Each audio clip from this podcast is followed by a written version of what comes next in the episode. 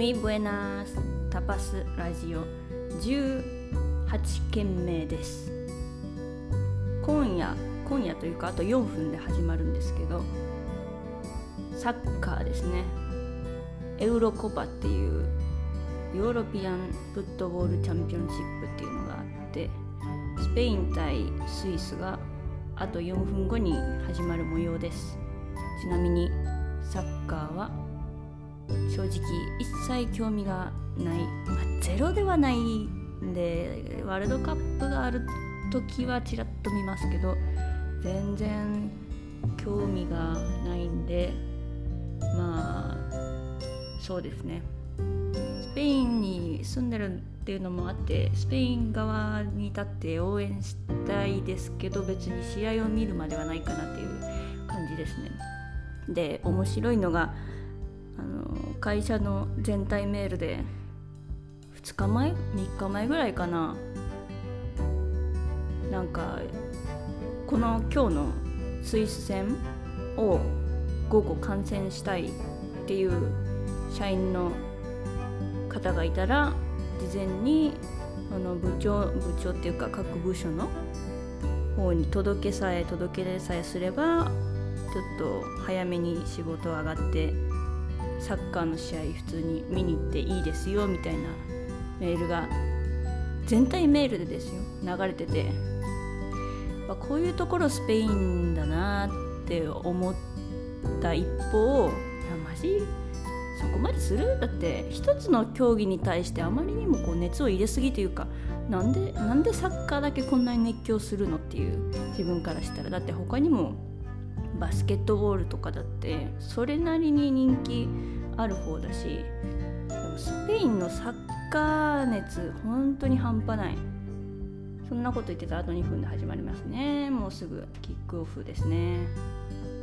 まあまあサッカーの話はさておきですけど、つい最近スペイン語の文法文法じゃないなスペイン語全般に関するスペイン人向けっていうのかな、まあ、おそらく日本語の日本語文法全書じゃないんですけど、まあ、そういう感じのこうインスティテュート・セルバンテスっていうちゃんとした機関が出してる書籍を買ってですね、でタイトルは Las cincuenta dudas más frecuentes del español ごひゃっこの品質何品質問題質問みたいなスペイン語に関する本なんですけど、ごひゃっこ質問が載ってて、でこういう時にはこういう 文, 文法を使うんだみたいなのが事細かく説明してあって、でなんでこれを買ったかっていうと、去年一応西雨の正動数って書いてあるレベルの文法書を自分で解いてみて、でその後にそれに準じたセットではないですけど、自分でそれにそのレベルにおそらく合っているであろうボキャブラリーの本を買って自分で勉強していてですね、でだいたい夏にこう課題を課すんですね、自分に夏休みの課題としてスペイン語を毎年復習すると。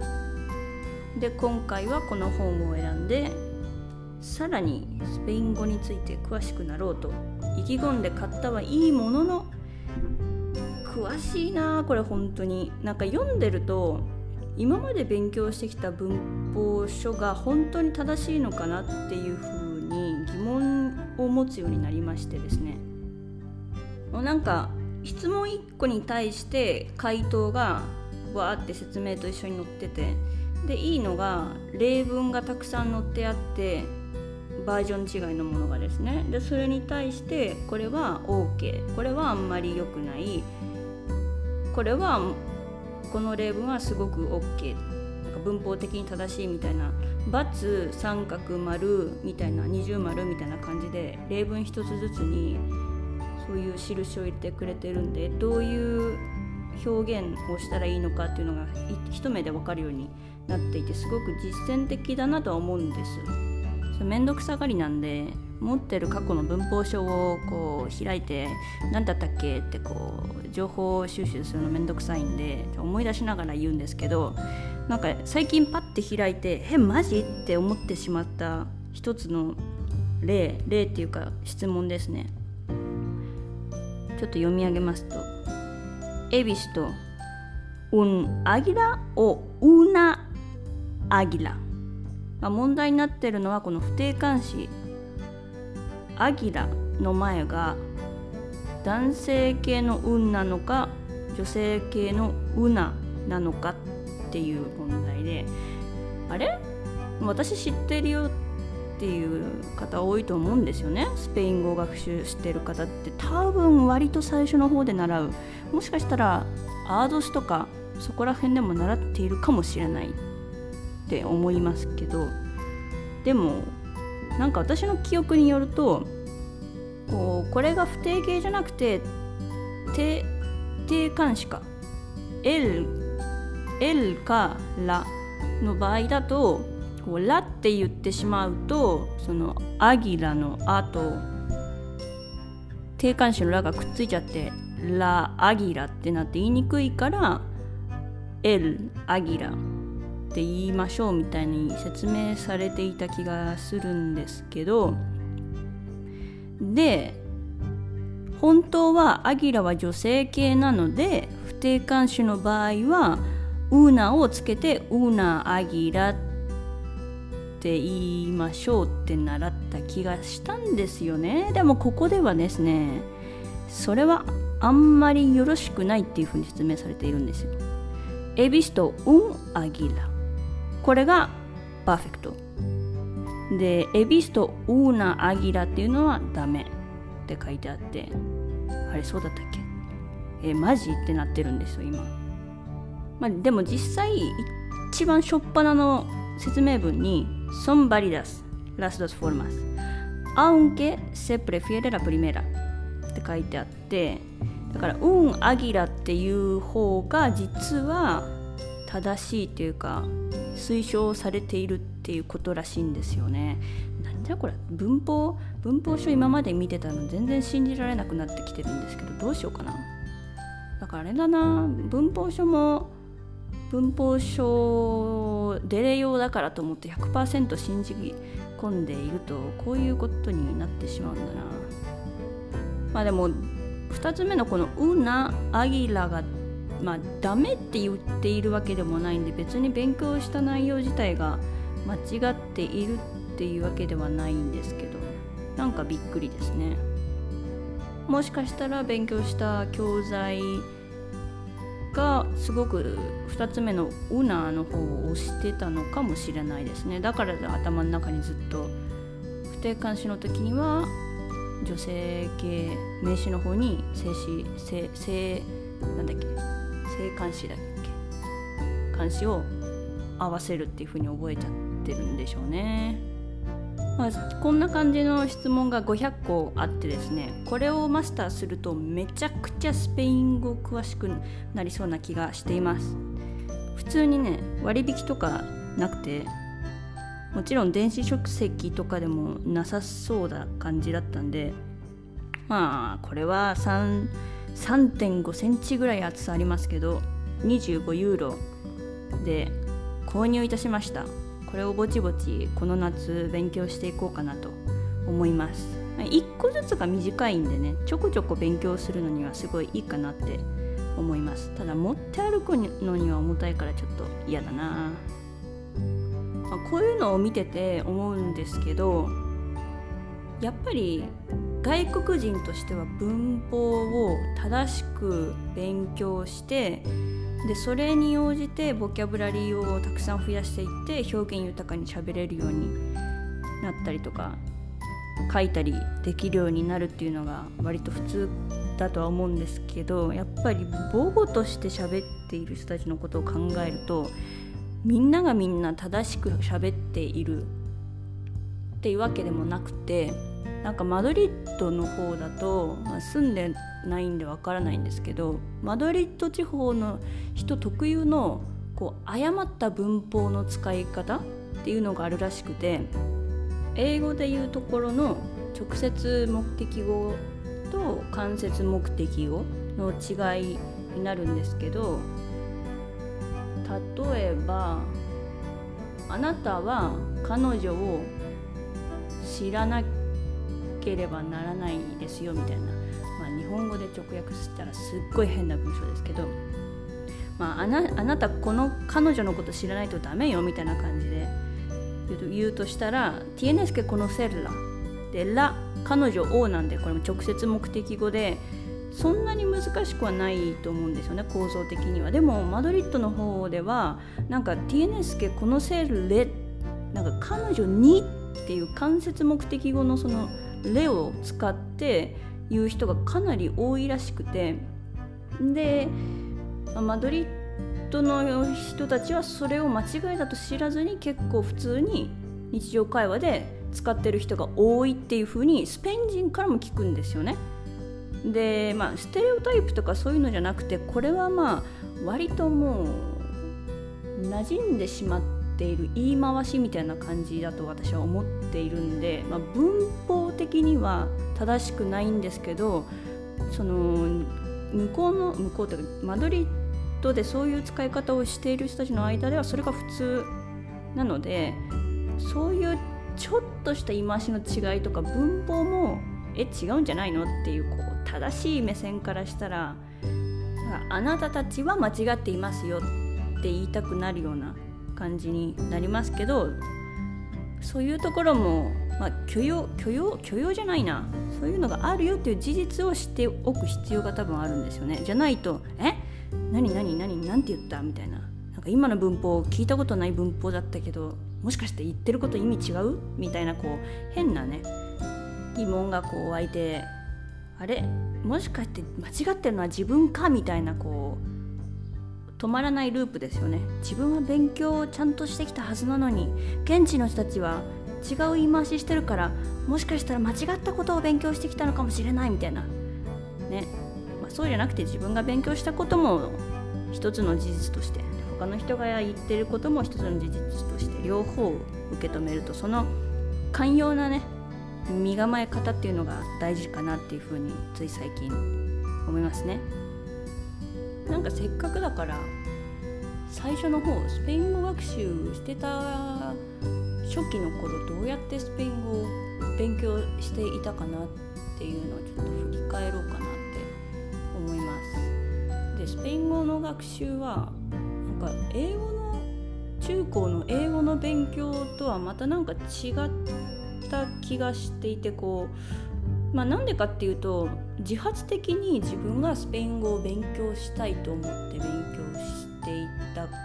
から、こう勉強させられてるっていう感じが全然なかったんですよね。でも中高の時はこうどうしても、まあ、まず中学校は義務教育でみんな型にはまったちゃんと教材に沿ったカリキュラムで勉強してきて、で高校もまあ学校の指導要領に沿って勉強していくと思うんですが、やっぱり定期テストとかがあるからこそ、こう無理やり勉強していい点数を取らないといけないっていうプレッシャーがあって、それから逃れられないんで、こうどうしてもね、勉強って本当は楽しいはずなのにあんまり楽しめてないなっていう自分がでですね、その頃は。で私の中高、中学校からかな、中高両方だったかな、特に英単語ですね。英単語は毎週小さい小テストみたいなのがあって、なんか単語帳を一冊買わされるんですけど、毎週全部で何個ぐらいだったんだろう、あれはさんじゅうとかがもっとあるかな、なんか何十、十ページ以内ぐらいのその単語帳の中からにじゅっこ抜粋されて、でその単語の意味を日本語で書く、もしくは日本語で出題、出題されて英語でスペル書きなさいっていう単語テストがですね、毎週あって、でひゃくてん中何点以下だったかな、ろくじゅってん以下とかが赤点っていう風に言われていて、赤点を取ってしまうとその翌週に残りをして赤点を取ったテストの勉強内容を一度復習させられるわけですよね。で、習い事とかがあるんで絶対に残りできなかったんで、命がけで小テストとかパスをして、で小テストの日の前日、英語は木曜日だったかな、だから水曜日ですね。水曜日のもうよじかんめぐらいからはもうずっと内職ですね。英単語帳って結構分厚いじゃないですか。だから英単語帳ををこっそり開いてまず写すんですよね、紙とか薄い紙に。でノートの裏とかに引けるようにこう準備をしといてですね、その紙をでで紙に写し終わったらそこから覚え直すと。で午後の午後っていうか最後の方の授業は授業内容というよりかはもう次の日の小テストの、のためだけに勉強するみたいな感じで、こう英語自体が楽しいとか全然なくて、とにかくもう数字ですよね。赤点を取らない、小テストでまず毎週居残りができないっていうプレッシャーと、定期テストでも確か何点以下だったかな、よんじゅうごとかな、ごてん以下とかだとこう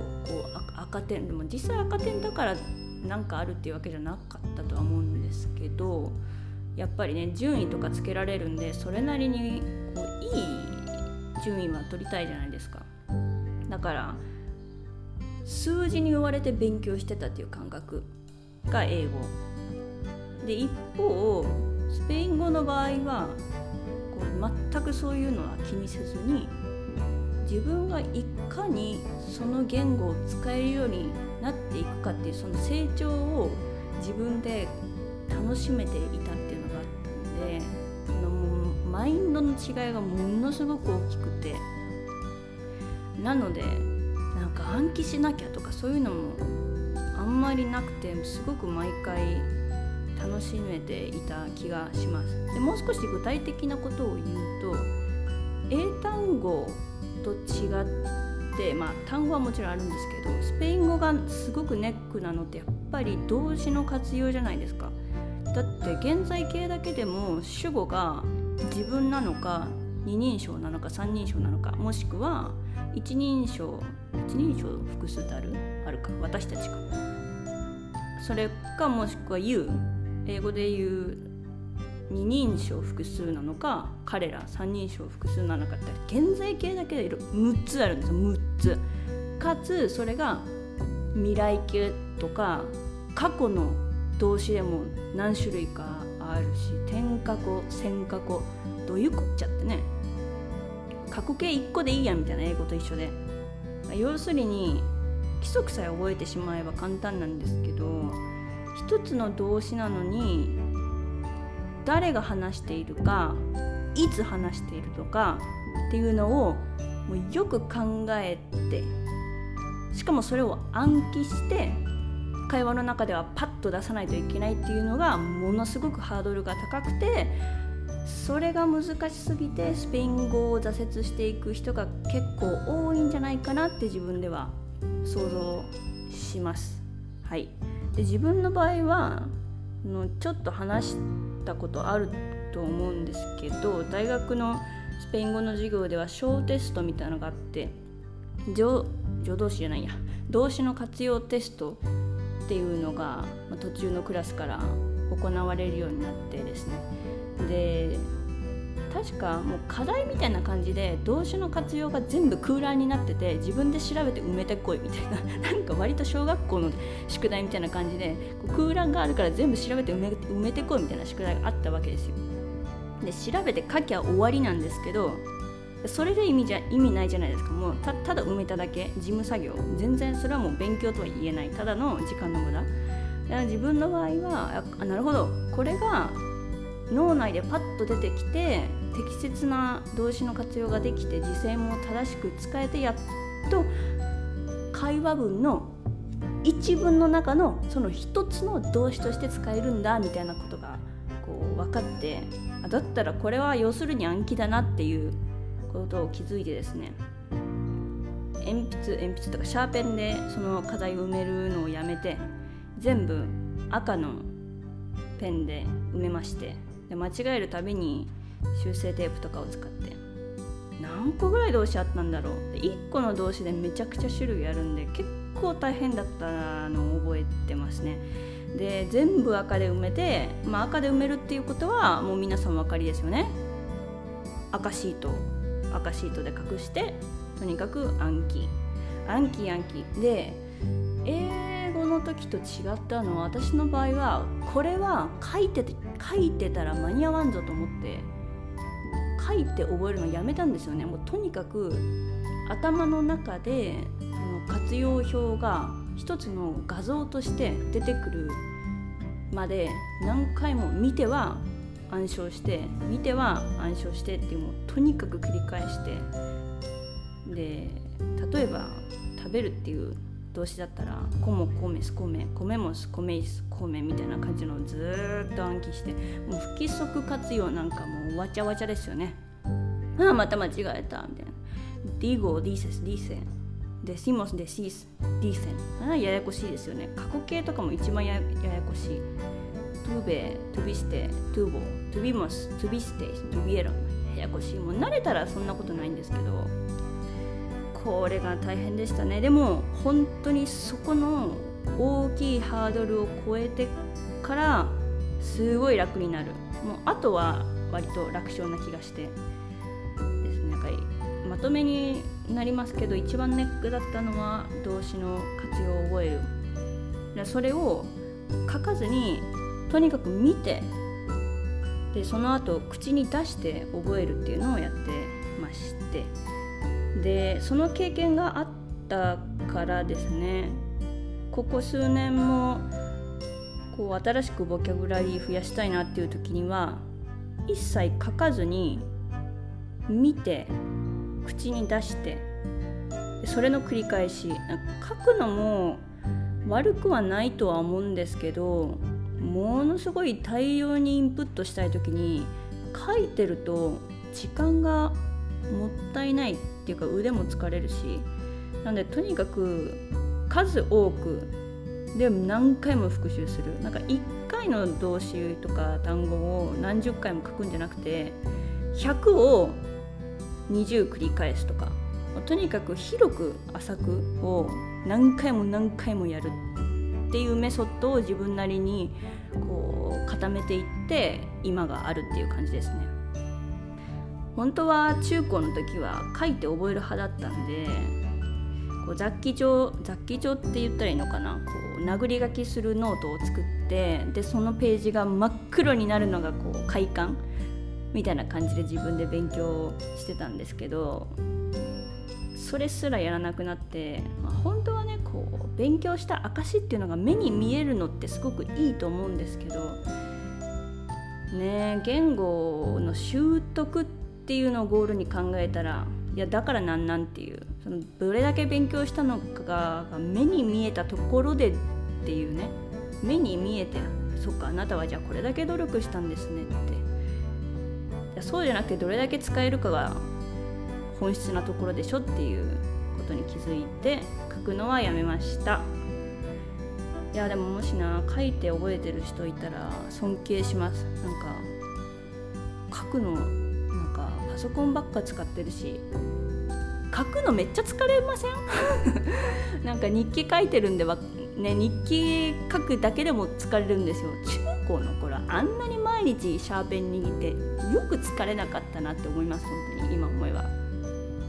まあ、そんな感じでまあ今回はこんな感じでいいかな。まあ、この夏ぼちぼち